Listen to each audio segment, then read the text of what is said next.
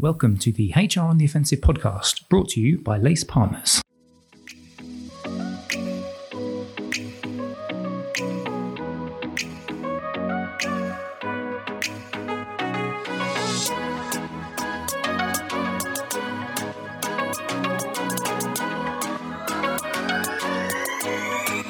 Good morning, good afternoon, and good evening, and welcome to the latest HR on the Offensive podcast. It's me, Chris Howard from Lace Partners. As always, I am delighted that you, wonderful listener, could be here to join us. And I have my partner in crime back with me after a little time off. Emily Onis, are you feeling rejuvenated and refreshed after some warm summer Spanish sunshine? I am. And I always complain about whether I'm too hot or too cold, Chris. I was too hot. Could not get comfortable. it was that sunny and that lovely. so you come back, you're feeling refreshed. And what better way to kick off post wonderful holiday than to do a podcast with me? And today we've got Yvonne Wilcock, who is the CEO of the Empowering People Group and Managing Director of AdviserPlus. Yvonne, how are you doing? I'm doing great. Thanks, Chris. I'm really excited to be here. Thanks so much for inviting me on. No, it's lovely to have you on the podcast today. So we've had a bit of a chat beforehand to talk about oh, what should we talk about on this podcast. And Emma and myself and Yvonne, we talked about potentially manager empowerment, which I think is a very powerful sort of conversation starter. And so that's what was going to be our focus today. Before we get into a few of our questions that we'd like to quiz you on, Yvonne, though perhaps just for the benefit of our listeners, if you can just give us a bit of an overview as to who you are, what you do, and also the Empowering People Group and AdviserPlus as well. I'm Yvonne Wilcock. I'm the CEO of the Empowering People Group. And of course, we all love an acronym. So I'm going to just refer to us as EPG going forwards and also of AdviserPlus too. My background I'm an HR director by trade, and I've worked in some large enterprises, uh, both in financial services and the telecom sectors. And I actually joined AdviserPlus back in 2015. And since then, I became the CEO in 2020. And then we developed the Empowering People Group, EPG EPG, and I became the CEO of EPG in October of last year. So coming up to my first year anniversary. EPG overall is a collection of organisations who together create a leading UK provider of digitally enabled HR solutions and expert advice. And we are now four businesses strong. So there is AdviserPlus, who I'll tell you a bit more about later. We also have Working Transitions, who provide career coaching and outplacement services. Halborns, who are our employment law firm firm. And our most recent acquisition is Learning Nexus, who deliver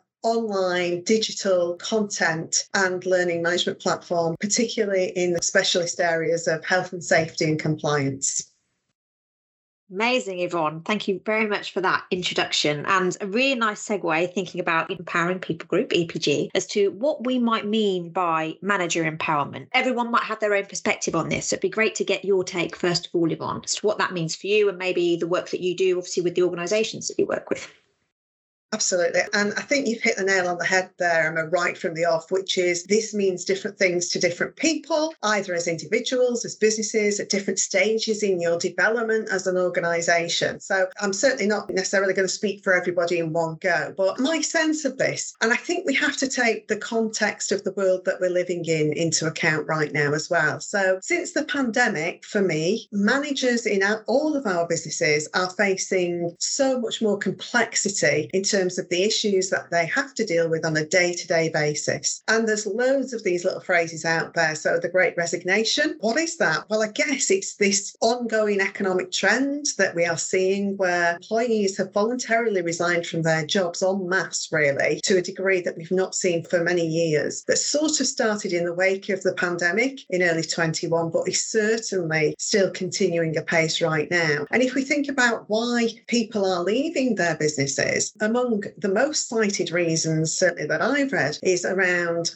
wage stagnation amid the rising cost of living that we're all experiencing and we can see on the horizon is only going to continue. Limited opportunities in terms of career advancement, potentially. Work environments that aren't necessarily aligned to individuals in terms of their own values or culture, some lack of benefits, and inflexibility as well in terms of remote working policies. And I guess all of this is kind of adding in some way to an individual thinking about how satisfied they are with where they work and their business. I guess another phrase out there at the minute, the quiet quitting as well. And, and effectively, I think there are two schools of thought on this. And it's interesting when you think quiet quitting as a concept was initially sort of introduced in about 2009, so quite some time ago. And it was a, a US organization that was actually looking at what was going on in Venezuela at the time and the limiting of, of ambition over there. And they were using it in the context of a bit of a work to rule. So doing what you're employed to do in the hours that you're employed to do it. I think what we're seeing, and, and certainly it's come to most of our consciousnesses, hasn't it, following the viral TikTok video and all of the interest and um, publications that have followed that. And I think some of that perspective that comes through from there is that it's not necessarily about working to rule that's got the connotations of disrupting business. It's more about how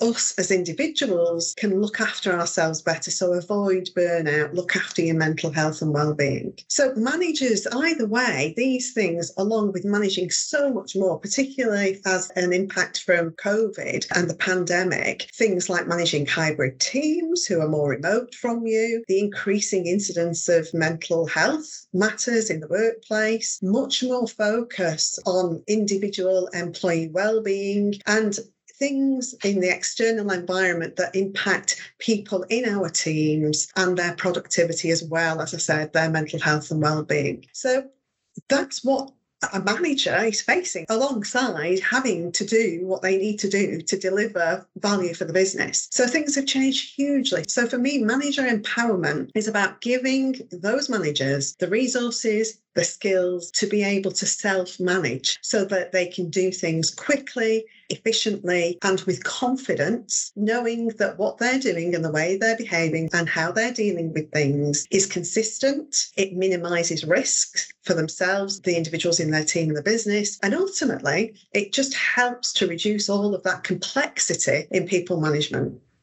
Yeah, it's really interesting, isn't it? And we talked on a couple of our podcasts from an employee experience lens who owns employee experience. And one of the discussions that we had with head of digital employee experience, Topi Sadiku at uh, Kraft Heinz, she said, well, actually, it's kind of everyone that needs to own it. It's not one department or one thing. And within that is line managers themselves owning that em- employee experience. And so, can you just sort of reflect and give me some thoughts in terms of the impact that successful kind of empowerment, manager empowerment has on the employee experience? Yeah, absolutely. And if I think back to a bit of an example then about what are we experiencing now? So, what are our customers, our clients, prospects that we potentially want to work with, people that we know from an HR perspective? What are people talking about? And I guess one example I'd give is that across EPG at the minute, we're experiencing lots of people talking to us about how we, I guess you might term it contemporary policies. So, how do we introduce guidance and support for managers and policies that are driven by this growing realization that we've all got that we need to be able to support complexity, but in a really simple way? And some of the things that people are looking at now is tackling what, to be honest, have probably historically been pretty taboo subjects in the workplace. So, things like menopause and infertility, gender transitioning, the cost of living that we've talked about as well, things like domestic abuse policies as well. So lots of things that in the past managers wouldn't have dreamt of starting conversations with individuals about. And certainly even today are very nervous about even being involved in. And that comes from a desire to not want to make things worse, to want to be making sure they're doing the right thing at the right time. And I think in all of those things, for me, the common thread there is that businesses want to be much more proactive in helping to make sure that everyone who works in their organization is recognized as an an individual is treated fairly, is well supported, no matter what their circumstances. So, from my perspective, and certainly in EPG, we strongly feel that it's vital that managers are well informed, that they feel empowered, to have those positive conversations around these complex topics because in doing that it's definitely going to help the employee experience. So think about the person on the other side of the conversation who recognizes that the manager sees them as an individual is putting themselves in their shoes and wants to work with them to make sure that they can support them in their workplace. All of that for me isn't about pushing more work onto managers. It's about giving them the confidence and the right support to engage with the people in their teams in a way that nurtures that emotional commitment that the individual has to their manager, their peers, their organisation. And if we can do that, if HR can drive that human value proposition to give people in their business that support, then together we're going to create much healthier working environments for everybody. I absolutely agree, Yvonne. And, and just reflecting on what you've said there, and you started to mention about if HR can do X, Y, Z, I just sort of wonder actually sometimes whether HR has a trust issue, maybe historically with people managers, or whether there's an element of, am I comfortable in letting go? Like, what does that mean for me and my role as an HR function? Or are we putting more risk if, if a manager, people manager has those conversations, no matter how much information we give them? So is HR part of the problem? Just to be a little bit provocative, possibly. At the end of the day, for me, HR is a title, human resources. For me personally, I'm not sure HR is the right title for the function in a business anymore that is engaged with the experience of people who work for that organisation. It has always intrinsically been about people, but I think we can do more as HR leaders to make that really clear that that's where we're starting from. We're starting with people in the service of driving value for the business that's what we're all here to do. And as the old adage goes, at the end of the day, we are all people. So whether we're in HR, whether we're a line manager ourselves, and actually, people don't leave companies, they leave the people that they work with and predominantly the managers that are there and they're their first port of call on a day to day basis. So that manager empowerment is going to be vital to making sure that the issues that are already escalating, the problems that we're seeing with all of those things we talked about, resignation, the war for talent, we've got to make sure that as, as a function, we're in a position where we have got that trust. But to your point, Emma, I think trust comes not just from the words on a page, but the way in which we support the managers to bring that to life. So an HR function, a people function, as I would like to call it, absolutely is responsible for developing the strategies, the policies, the practices that align with the goals of the business and address the issues that are barriers in their business to effective employee engagement. And therefore, an essential part of relieving the pressure on the HR function to give them more opportunity to think about what they need to do and to work on the strategic elements is giving empowerment to managers to be able to deal with more of those things on a day to day basis at the coal face, early, informally, and stopping things from escalating. No, that's really, really interesting. Yvonne, can I ask you a quick question? It just popped into my head. So, you obviously deal with lots and lots of businesses and you see almost best practices, organizations that do this, they empower their managers really well, perhaps versus organizations that don't. When you come across the types of organizations that don't or the organizations that do, are there any kind of traits? Do you ever sort of come across businesses and you think, I can see from the way in which you guys are operating, you really do empower your managers and that's shining through in how you are operating as a business?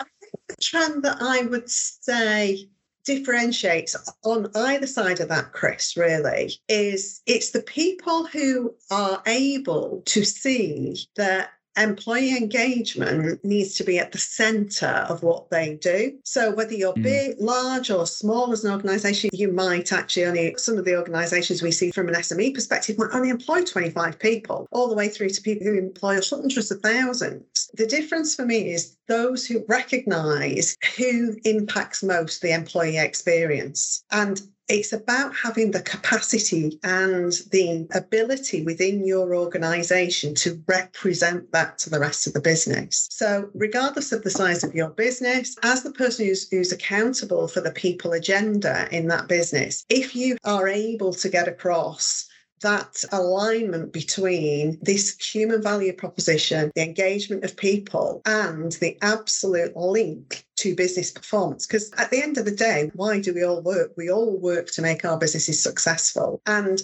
those that are able to spot that link and to be able to articulate it and can therefore then see and measure the impact of the changes they make on the business performance are the ones who intrinsically start to focus on employee engagement. Those who aren't able to do that, either from a perspective of they haven't got the voice in the business to do that, or they haven't got the data and the information to hmm. support mm. what they intrinsically know is going to be the impact, those are the ones who often it's quite difficult to get the traction on the things that as HR professionals, I'm confident everybody listening to this knows what they should be doing. Sometimes it comes down to have I got the tools, have I got the metrics to be able to evidence the outcome from all of the things that we're putting in place.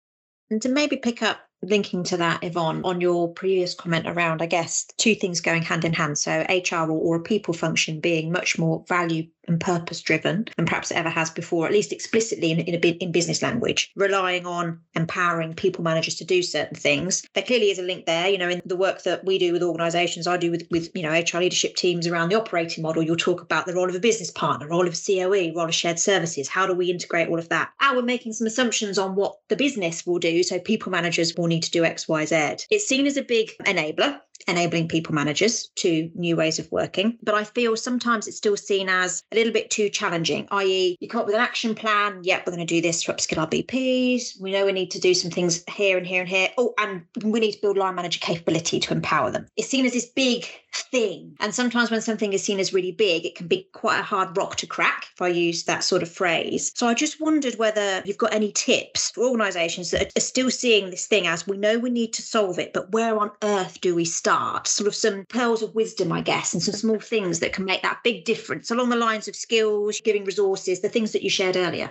Absolutely. I think the main message for me here, Emma, is just start somewhere. Sometimes we can just tie ourselves in knots to, to, that point. It feels too big a nut to crack. Where do I start? And therefore, we don't start anywhere as a result of that. We talk ourselves out of it and something else takes over the capacity and the time and the thinking. So, the first thing I would say is start somewhere. And I think the thing for me is you can take really small steps. And it's really interesting how the smallest things can have such a disproportionate proportionate impact. So, having a stated view that you want to recognize and engage people in your business and then doing a small thing very quickly that immediately does that. And it may well be just recognizing some great practice that's already going on. You don't actually have to do anything. You just have to stop and look around you and see where you've got some great pockets of really good practice because there will be some. There is some in every organization. And actually, just taking that first step of recognizing it, understanding it, and amplifying it across your business, particularly if it follows a stated intent to want to do more of that can be really powerful. It's a no brainer. We all understand that employees who feel recognised and valued will deliver better work than those who are disengaged. And there's loads of compelling data that supports that. There's lots of studies out there. And, uh, you know, a recent Gallup survey showed that organisations that prioritise employee engagement are much more productive. They've got less absenteeism. They're much more likely to retain your talent as a result. So, what that says to me is that if a person who works for you believes in the culture and values of the business and you can demonstrate on a regular basis that you're supporting what you say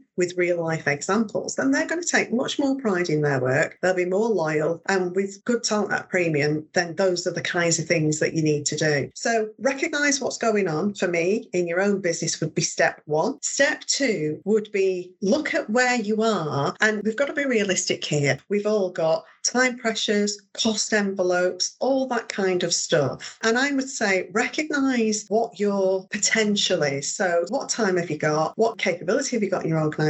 What investment have you got available to you? And just take a little bit of time to say, what's going to give me the quickest biggest bang for buck to demonstrate the first steps along this journey. You don't have to do it all in one go because if you try and plan this thing from soup to nuts, you're probably not going to get started. So, where are you going to get a quick win? And for me, it's investing in that manager level because they're the ones who amplify it out. You might have a very tiny HR function, lots of line managers. So, if you're going to invest anywhere, invest in those. And again, if you are in a position where you've got data that helps you to even narrow that down, that says actually it's not necessarily with everybody, it's with this proportion, because I can see my data is telling me that we could do better in this area, then just that share and learn across the area that's fantastic and the area that could improve. Simple things like buddying managers up great role models with people who are hungry and want to do it right, but maybe don't have the experience. Those two people are coming from a positive mindset. And if you put them together, all of a sudden you've doubled the capability there. So you don't have to spend loads initially, but I would say think about where your best bang for buck is. And if you can only do one thing, equip the people who are accountable for effectively bringing your policies and processes to life, which is your yeah. line manager population. Yeah. And at this juncture, um, Debbie Mitchell, who works for Lace Partners, will be absolutely delighted for me to reference a book that she's written, which is on 50 top tips for employee experience. The reason why I'm saying that is because I just noted down what you said, Yvonne, about sometimes you can just do the small steps. And Debbie's got a few practical bits in that book, which she talks about, which can be applied whether you're a small business or a large business. So I just thought that's quite interesting. One of the things I wanted to ask you, actually, when you were talking about the things that businesses can do. I just wondered if you, as somebody that speaks to businesses of all different sizes, large businesses, small businesses, are you seeing more of the C suite paying more attention to being focused on employee experience because, as you said, organizations or certainly HR teams have realized how much more productive we can be as a business if we're taking employee engagement and employee experience a little bit more serious, if it's more top towards our agenda. So that's a long rambling statement, which comes to my ultimate question, which is Are you seeing more non HR people, if you like, at the top of organizations suddenly making that recognition than perhaps we did two, three, four years ago? Definitely. And the reason for that Not because they've all suddenly thought, oh, isn't HR great? I know we should all go and be HR practitioners. It comes down to the facts. It boils down to commercial facts about the performance of businesses. As we've said, engaged people will perform better work, are more likely to stay, and are more likely to be in work more often. When you are seeing your attrition rising, you're seeing sickness rising because of pressures of work, mental health proportion of absenteeism because of people feeling pressure, either directly from work, but also broader than that in their environment. All of that means you've got less capacity in your business to deliver the business outputs that you need. So, yes, they're interested because they can see I'm losing more people than I used to. I'm finding it really hard to find people to come in. When I do find them, it's taking forever. All of this is playing to capacity, which means business results are suffering. So, I'd love to say it's because, yeah, they've all come from the perspective of we should all get on this, but it doesn't really matter how they got there. The fact is, yes, they are are definitely paying more attention. And the reality is, you know, employee engagement is always evolving. It just does. Employee expectations were shifting pre pandemic anyway. But it is fair to say that the pandemic and everything that we've seen beyond that, with the things we've talked about already, has definitely accelerated the speed with which now businesses and organisations recognise the value in facilitating new ways of working and developing those engagement strategies. So, again, we've got a great opportunity here with this being a topic of conversation in a business now. We've got great opportunity to keep the momentum up because employees themselves, they're the ones who are reprioritizing and deciding what inspires them to deliver the best work, what gets them out of bed in the morning. And people like Richard Branson in the past make, make the point, which is, you know, employees come first. Take care of your employees, they take care of your customers. Simple as that. Love it. Love it, Yvonne. And I guess my final question, and Chris, you may have another one, I don't know. We'll find out in a second, is we've talked about sort of your top two or three tips around where can you start. Have you got one sort of big watch out or one lesson learned, which I guess is the flip side of that, that you'd like to share?